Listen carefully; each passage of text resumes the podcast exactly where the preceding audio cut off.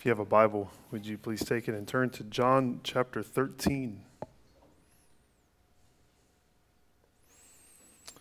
John 13, as we enter John 13, we are moving away from Jesus' public ministry as it's been highlighted in, uh, in John's gospel there in chapters 1 through 12. And now we're moving into his more private moments with his disciples before he will be tried and crucified and then resurrected.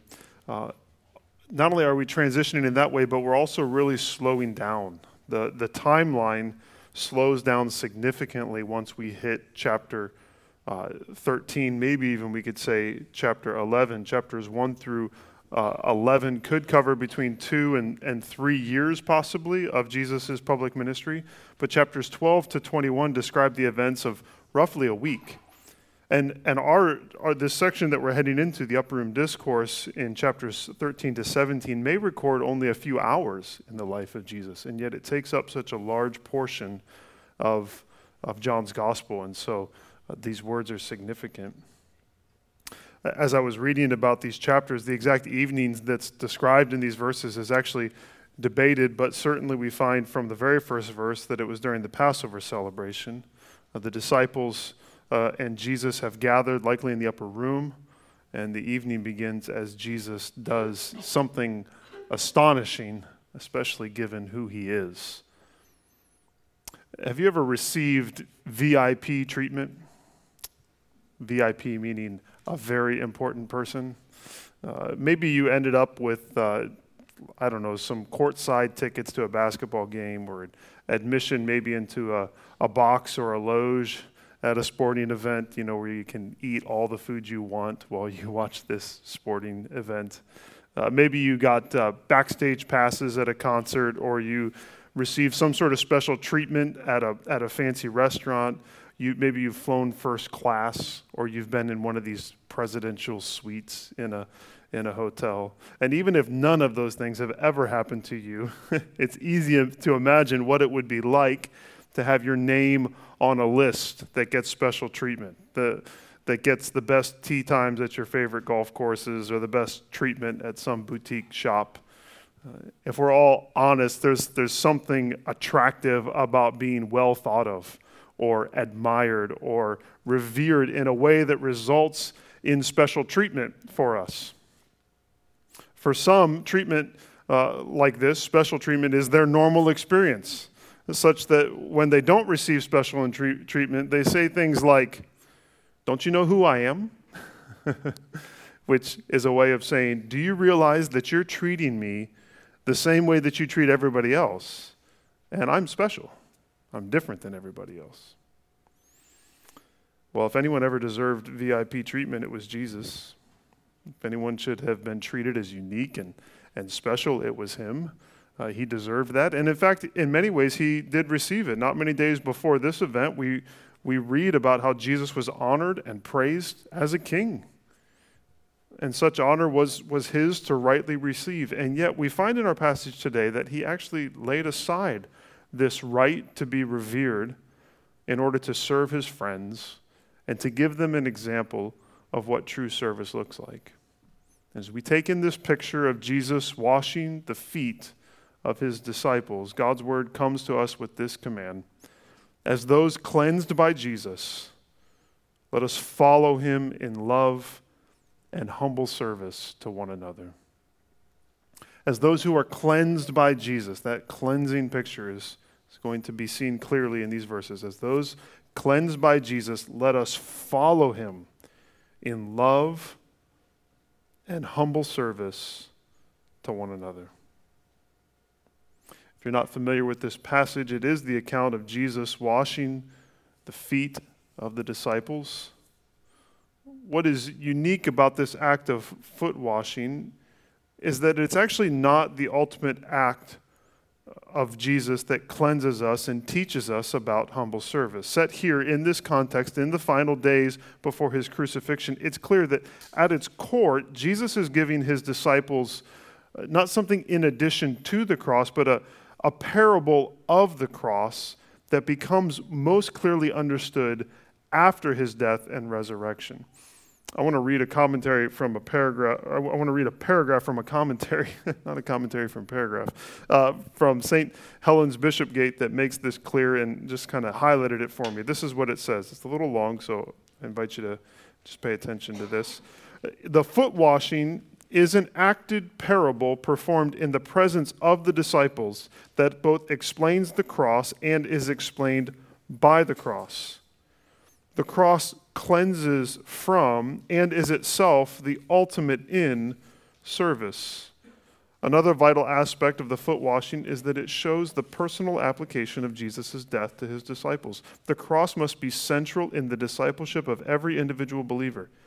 In this way, the foot washing is an illustration of the truth of Jesus' metaphor about the grain of wheat in chapter 12, verse 24. It applies the principles taught there universally to the individual disciples. Without the foot washing, the explanation of the achievement of Jesus' hour in chapter 12 remains on a grand universal scale. With it, we see the need for the cross to be appropriated by every believer individually. In addition, we see the importance of understanding Jesus' example for the life of the believers.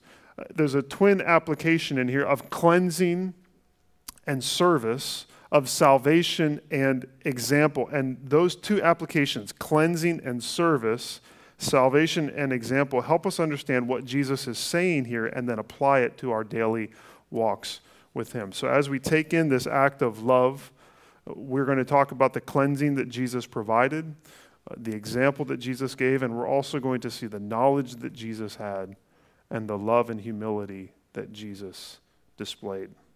And by God's grace, as we hear this, it will call us as those cleansed by Jesus. Let us follow him in love and humble service to one another.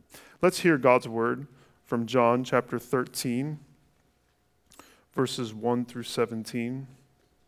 This first verse, John 13, 1, not only forms the introduction to, to this act, but also even to the entire upper room discourse from chapter 13 through ver- chapter 17.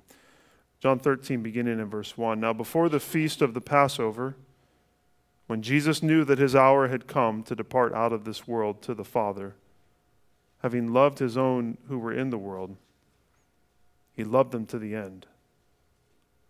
During supper, when the devil had already put it into the heart of Judas Iscariot, Simon's son, to betray him, Jesus, knowing that the Father had given all things into his hands and that he had come from God and was going back to God, rose from supper. He laid aside his outer garments and, taking a towel, tied it around his waist. Then he poured water into a basin and began to wash the disciples' feet and to wipe them with the towel that was wrapped around him. Came to Simon Peter, who said to him, Lord, do you wash my feet? Jesus answered him, What I am doing you do not understand now, but afterward you will understand. Peter said to him, You shall never wash my feet. Jesus answered him, If I do not wash you, you have no share with me. Simon Peter said to him, Lord, not my feet only, but also my hands and my head. Jesus said to him, The one who has bathed does not need to wash except for his feet, but is completely clean. And you are clean, but not every one of you. For he knew who was to betray him, and that was, that was why he said, Not all of you are clean. When he had washed their feet and put on his outer garments and resumed his place, he said to them, Do you understand what I have done to you? You call me teacher and Lord, and you are right, for so I am. If I then, your Lord and teacher, have washed your feet, you also ought to wash one another's feet. For I have given you an example that you also should do just as I have done to you. Truly, truly, I say to you, a servant is not greater than his master nor is a messenger greater than the one who sent him. If you know these things, blessed are you if you do them. As those cleansed by Jesus, let us follow him in love and humble service to one another. As we look at this passage, I want to look at it in four different sections. Uh, notice first, first in specifically verses 1 through 3, the knowledge Jesus had the knowledge Jesus had.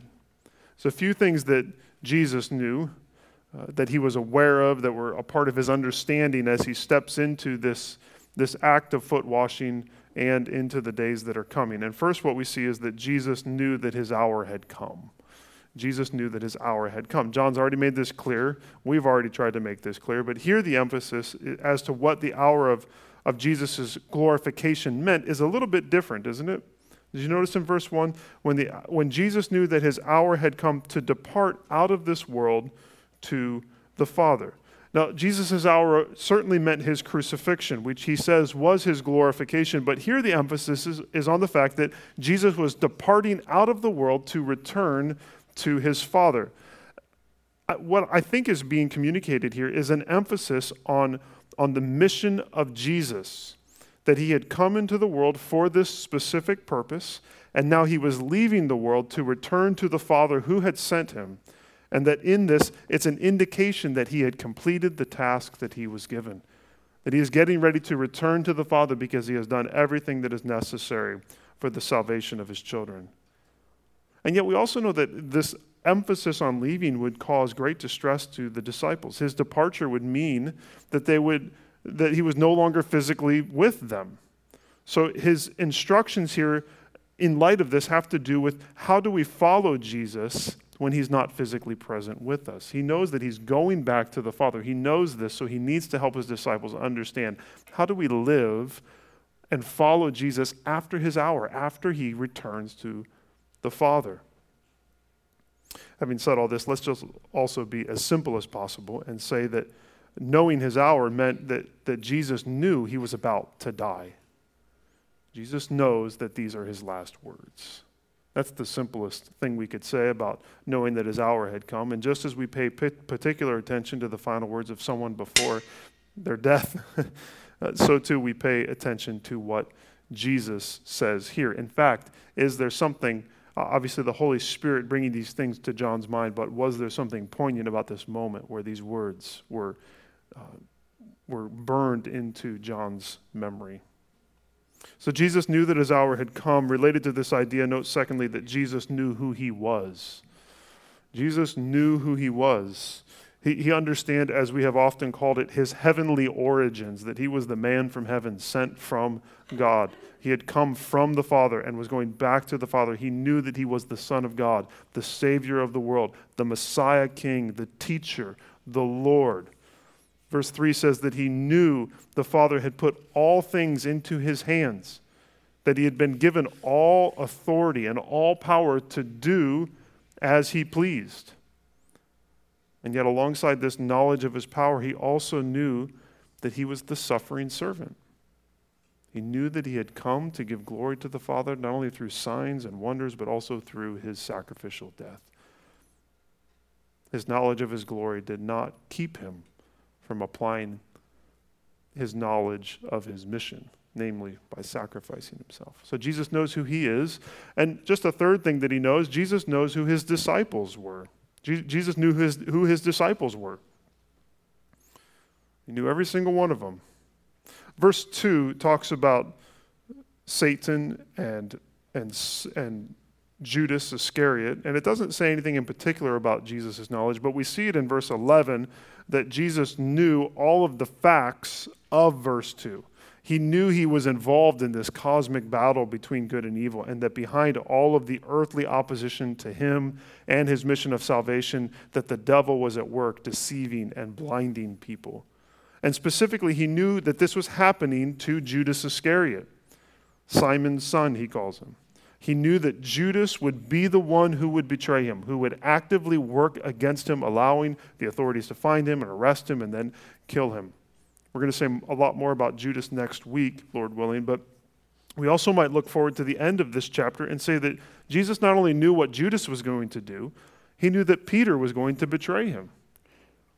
John may even be linking these two characters, comparing and contrasting them with that, that name Simon Judas Iscariot is called Simon's son, and Peter is called Simon Peter. And what Peter would do in a blatant way, Jesus knew all of the disciples would do in a very general way. They would all desert him, they would all scatter. Jesus knew them. And Jesus' knowledge of who his disciples were shaped what he chose to teach them in the following chapters. But we should also note that Jesus' knowledge about his disciples didn't keep him from teaching them. He didn't give up on them knowing what they were about to do. And specifically, it didn't keep him from teaching them through this parable of foot washing. He didn't decide to do something different for them or say something different to them in light of what he knew about them. His care for them was not conditioned on anything in them.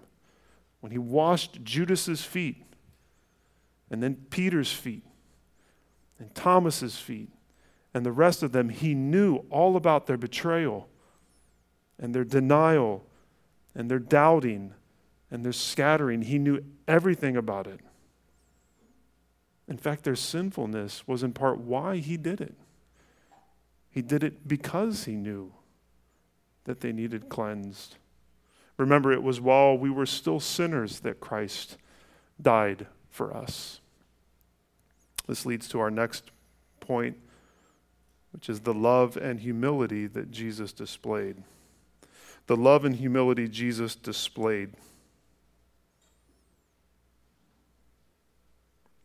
His love is stated clearly in verse 1 and it's displayed in verses 4 to 5, though we could say that his love is seen throughout this passage, it's seen throughout the upper room discourse, it's seen throughout his life and his eventual death. But John has made a switch in this second half of the gospel, hasn't he? I think it began back with Lazarus and Mary and Martha in chapter 11, where he starts talking about the love that Jesus had for people. And in verse 1 of this chapter, we see it having loved his own who were in the world he loved them to the end.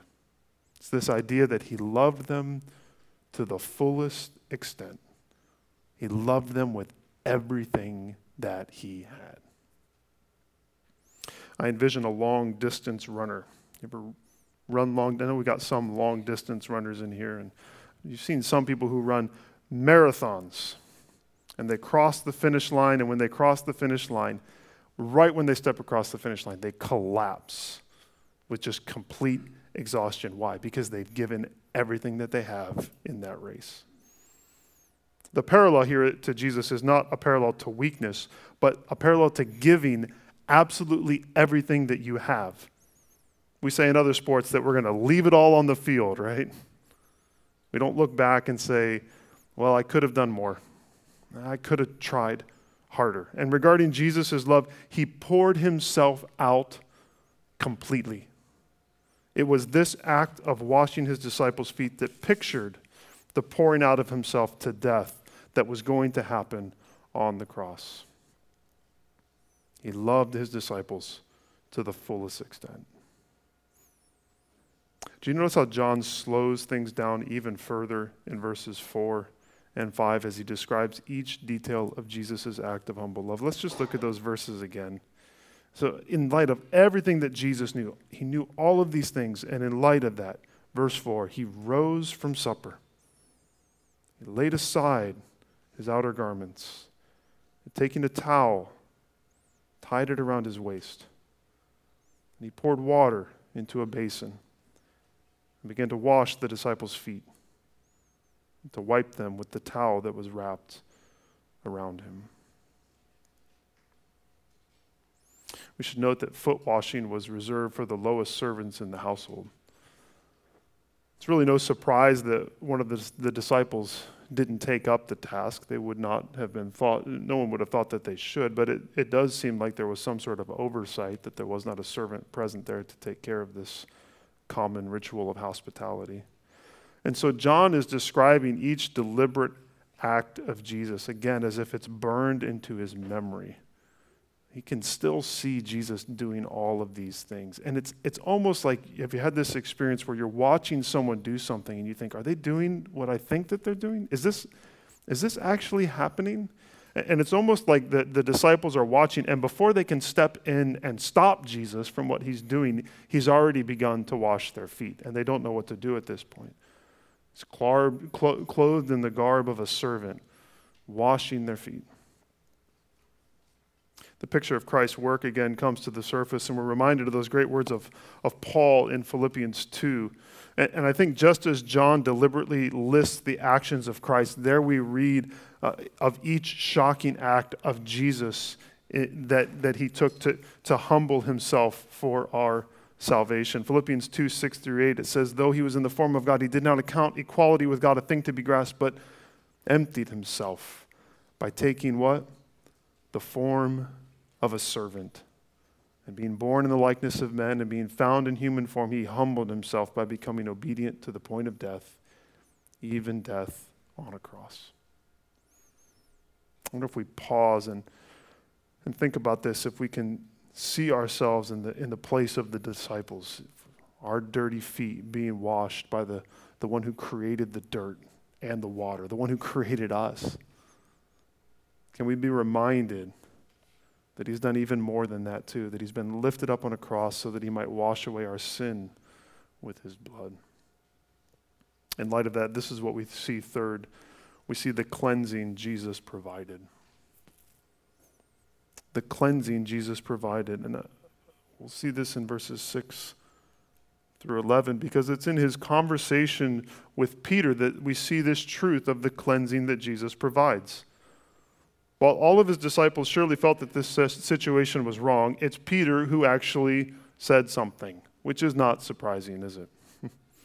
As Jesus approaches him, he asks Jesus if he is going to wash his disciples' feet, knowing full well that Jesus is coming to wash his feet. and Jesus doesn't say yes, does he? He says, Yes, Peter, I'm going to wash your feet. No, he says he acknowledges how difficult it is for Peter to understand what's going on. So he says, Peter, afterward, you're going to understand what this all means. After what? After the cross, after the resurrection. That's when this will all make sense to you, Peter. It's a good principle for life, isn't it?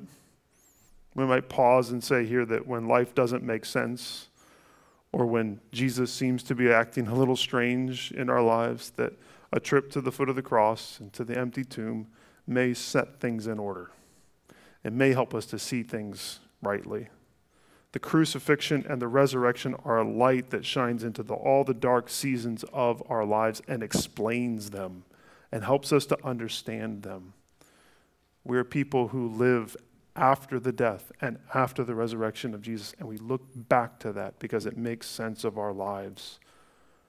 This is why we come back to the gospel every week in our service, in just the order of our service. It's why we celebrate the Lord's Supper. It's why we remember Jesus through various holidays throughout the year. Why? Because his work of salvation helps us understand what he's doing in our lives, especially when it makes no sense to us the gospel and the, the death and the resurrection clarify our confusion. But right now, Peter doesn't understand. And so he refuses Jesus' offer of foot washing. No way, Lord.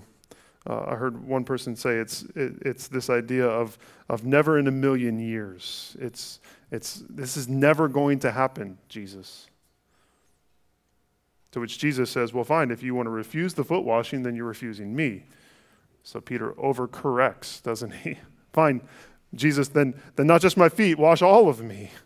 to which Jesus says that all is necessary for those who have been cleansed is to have their feet washed periodically, as it were. What's going on here? As we think about this imagery of cleansing and the conversation between Peter and Jesus, we find that Jesus is teaching something amazing here about cleansing and about forgiveness. He's teaching uh, two things. First, he, he is declaring the fundamental cleansing of our salvation. That, let's call it that. He's declaring the fundamental cleansing of our salvation, this once for all act of cleansing.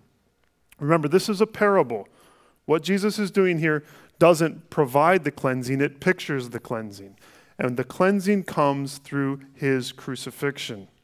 Jesus is helping his disciples to see that his coming death will accomplish the cleansing that we all need, not from dirt on our feet, but from the stain of sin that separates us from the Father. We might be reminded of the Day of Atonement described in Leviticus 16, where the atonement of the people's sins was accomplished through two goats. The sins of the people were transferred symbolically to these, these goats, and one was killed, and the other was then sent outside the camp. And they were reminded that through the shedding of blood, God would forgive their sins and forget their sins. And at the end of the instruction for that ritual, we read, we read this in Leviticus 16:30, "For on this day shall atonement be made for you to cleanse you. You shall be clean before the Lord from all your sins. If you've read through the Old Testament, you know that uncleanness and cleanness is something that the Jewish people were very concerned about. And woven throughout all the Jewish rites and holidays, this picture of being clean and being made clean was so important. But here Jesus speaks of a cleansing that comes and is final. It, that you don't need to keep being cleansed over and over again. It's a whole body, whole soul cleansing. And in this, he's, he's speaking of the cleansing that he offers because he is the perfect Lamb of God. He comes to take our sins upon himself and to die in our place so that he can cleanse us completely. The author of Hebrews picks up on this in, in chapter 9. We could read the whole chapter if we wanted to, but let me just read verses 11 to 14. He says, But when Christ appeared as a high priest of the good things that have come, then through the greater and more perfect tent, not made with hands, that is not of this creation. He entered once for all into the holy places, not by means of the blood of goats and calves, but how? By the means of his own blood, thus securing an eternal redemption. Do you hear all those words? Once for all. Once. And it's an eternal redemption. For if the blood of bulls and goats and the sprinkling of defiled persons with the ashes of a heifer sanctify for the purification of the flesh, how much more will the blood of Christ, who through the eternal Spirit offered himself without blemish to God, purify our conscience from dead works to serve the living God? The disciples don't understand yet, but by God's grace, we see in the light of the cross that Jesus was announcing to them and to us that He is the only one who can cleanse us from our sins, and that He has done it by humbling Himself all the way to the point of dying on a cross as our substitute. And faith in Jesus brings this fundamental cleansing of salvation to our hearts and our souls. And it's happened once for all. It's a fundamental cleansing. But we also see that Jesus is speaking about a continual cleansing. Let's call this the continual cleansing of our Christian life. The continual cleansing of our Christian life. This is found, I think, as Jesus responds to the request, the request of Peter for, for Jesus to wash him completely. If you're a parent, you're totally going to understand this illustration because there are countless times, at least in my house, when I'm getting the kids ready for bed and I say, Your feet are filthy. we just gave you a bath. How did your feet get so dirty? It's because they don't wear shoes. I don't know why. but uh, And so we send them to the bathtub to take a bath? No, just wash your feet before you, you put your pajamas on in a culture with dirt roads and animals on the streets, you can imagine how dirty people's feet would get as they walked around in sandals. And that's why foot washing was a part of their hospitality. The parallel then is to the fact that Jesus has cleansed those who are his through this once for all act of salvation, this fundamental cleansing. And yet, we still get dirty every day. We still sin each day because we are still in the flesh, as Joel prayed. We walk through life and we get dirty. So there's this continual cleansing that must happen in our lives through repentance, confession of sin.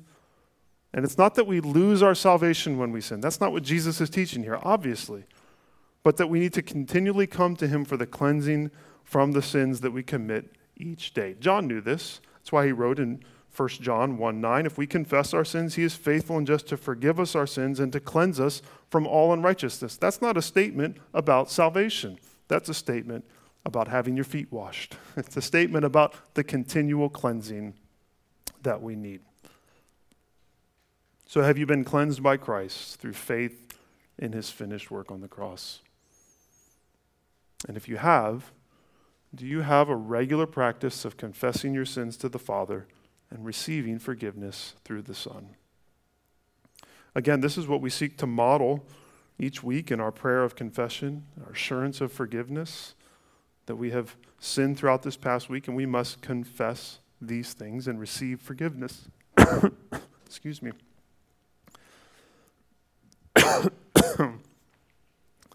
if, we, if we do this, Christ assures us that his humble sacrifice brings us cleansing. But you don't have to wait till Sunday, do you? Allow Jesus to wash your feet every day as you confess your sins to him and rest in the forgiveness that he has purchased. Now, you remember that the death of Jesus in John 12, 23 through 26 that we looked at, we said it was not just the, the means of salvation, but we said it was also our example to follow. Do you remember that?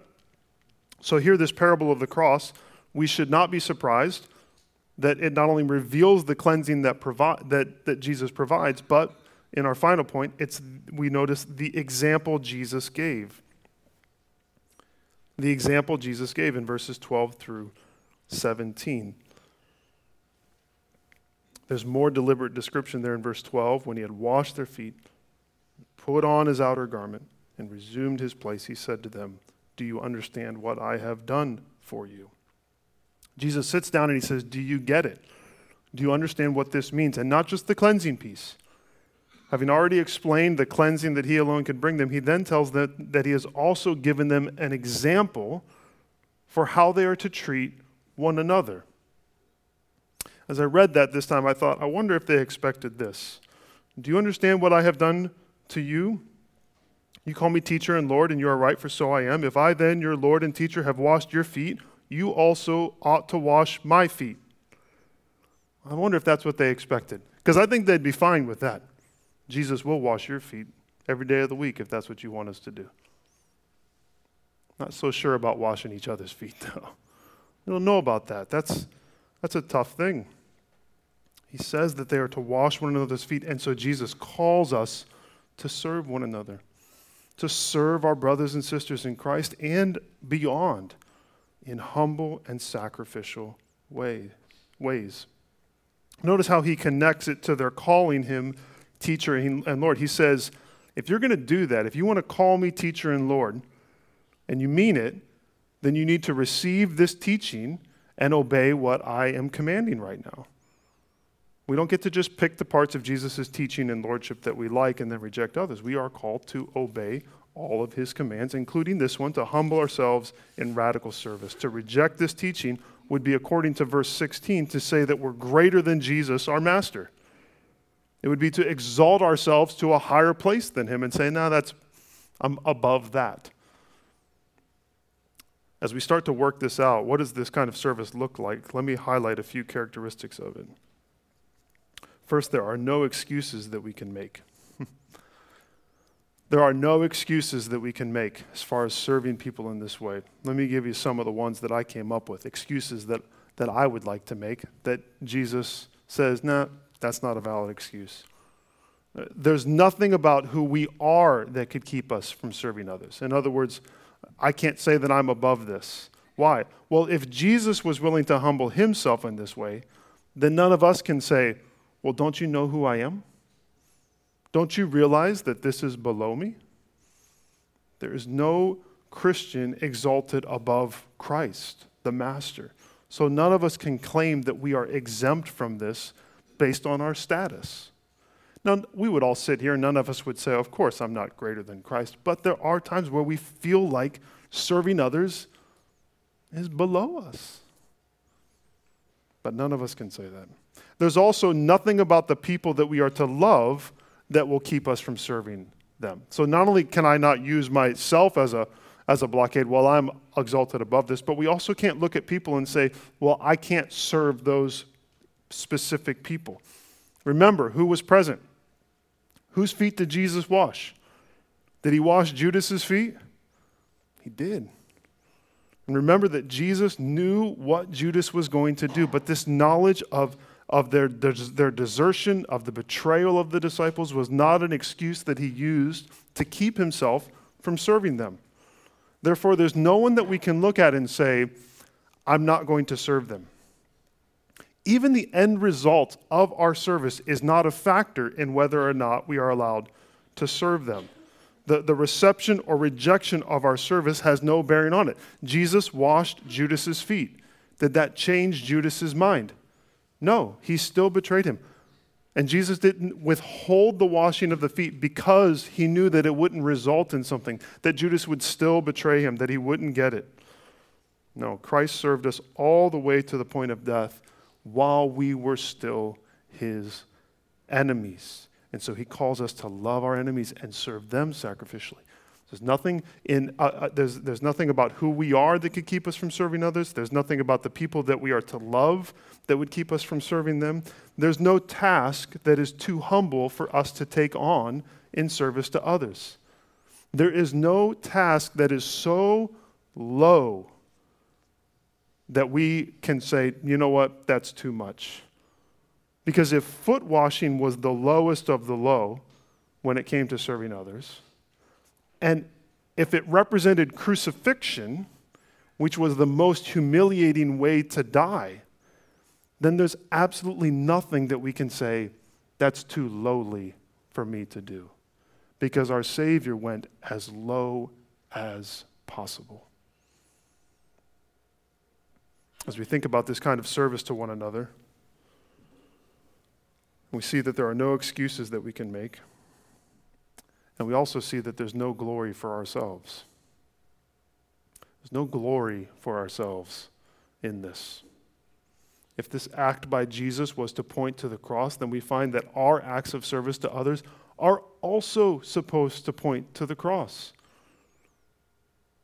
As we serve others sacrificially in the name of Jesus, our hope is not our exaltation but rather that God would be glorified, that the gospel would be displayed in real, tangible ways. No excuses that we can make. There's no glory for ourselves. But note finally of this service that there's no greater joy. Hmm. Not what I would expect. No greater joy. Look at verse 17. Verse 17 If you know these things, Blessed are you if you do them.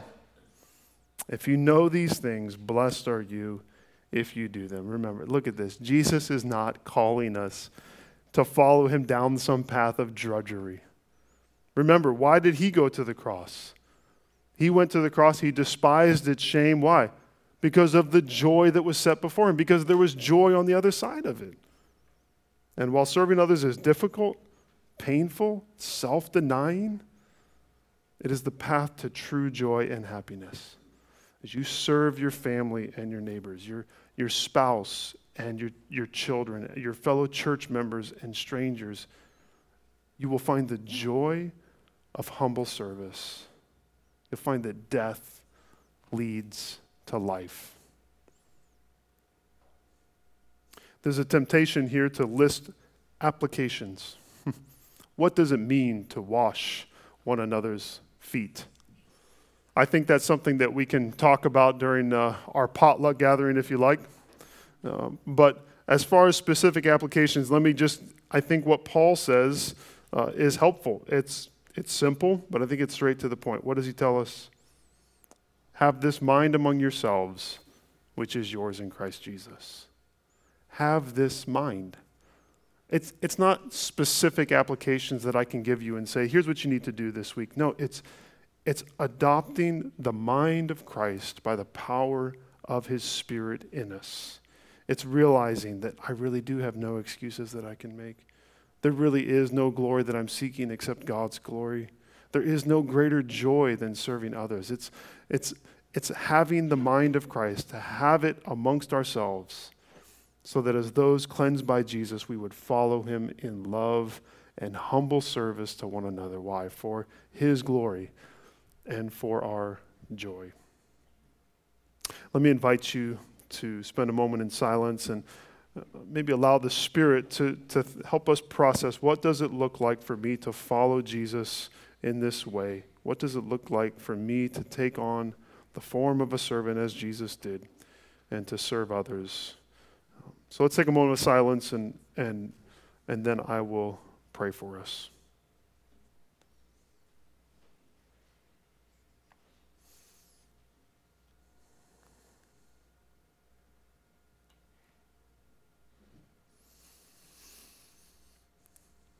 Father, we thank you for revealing Jesus to us through your word. But thank you for showing us the power that he has, that you have given all things into his hands, that he is from you, that he has done all that you called him to do. Lord, thank you for revealing his love to us, a love that we have not earned and that we do not deserve, but a love that pursues us, a love that, that goes to the fullest extent, all the way to death on a cross for our sakes. Lord, give us the mind of Christ. We walk through life so focused on ourselves, so focused on who we are and what we desire. And yet you call us to be concerned about the needs of others and to be willing to sacrifice ourselves for them. Lord, would you give us the mind of Christ? Would you help us to model him in this world for your glory and for our joy? We ask all this in Christ's name. Amen.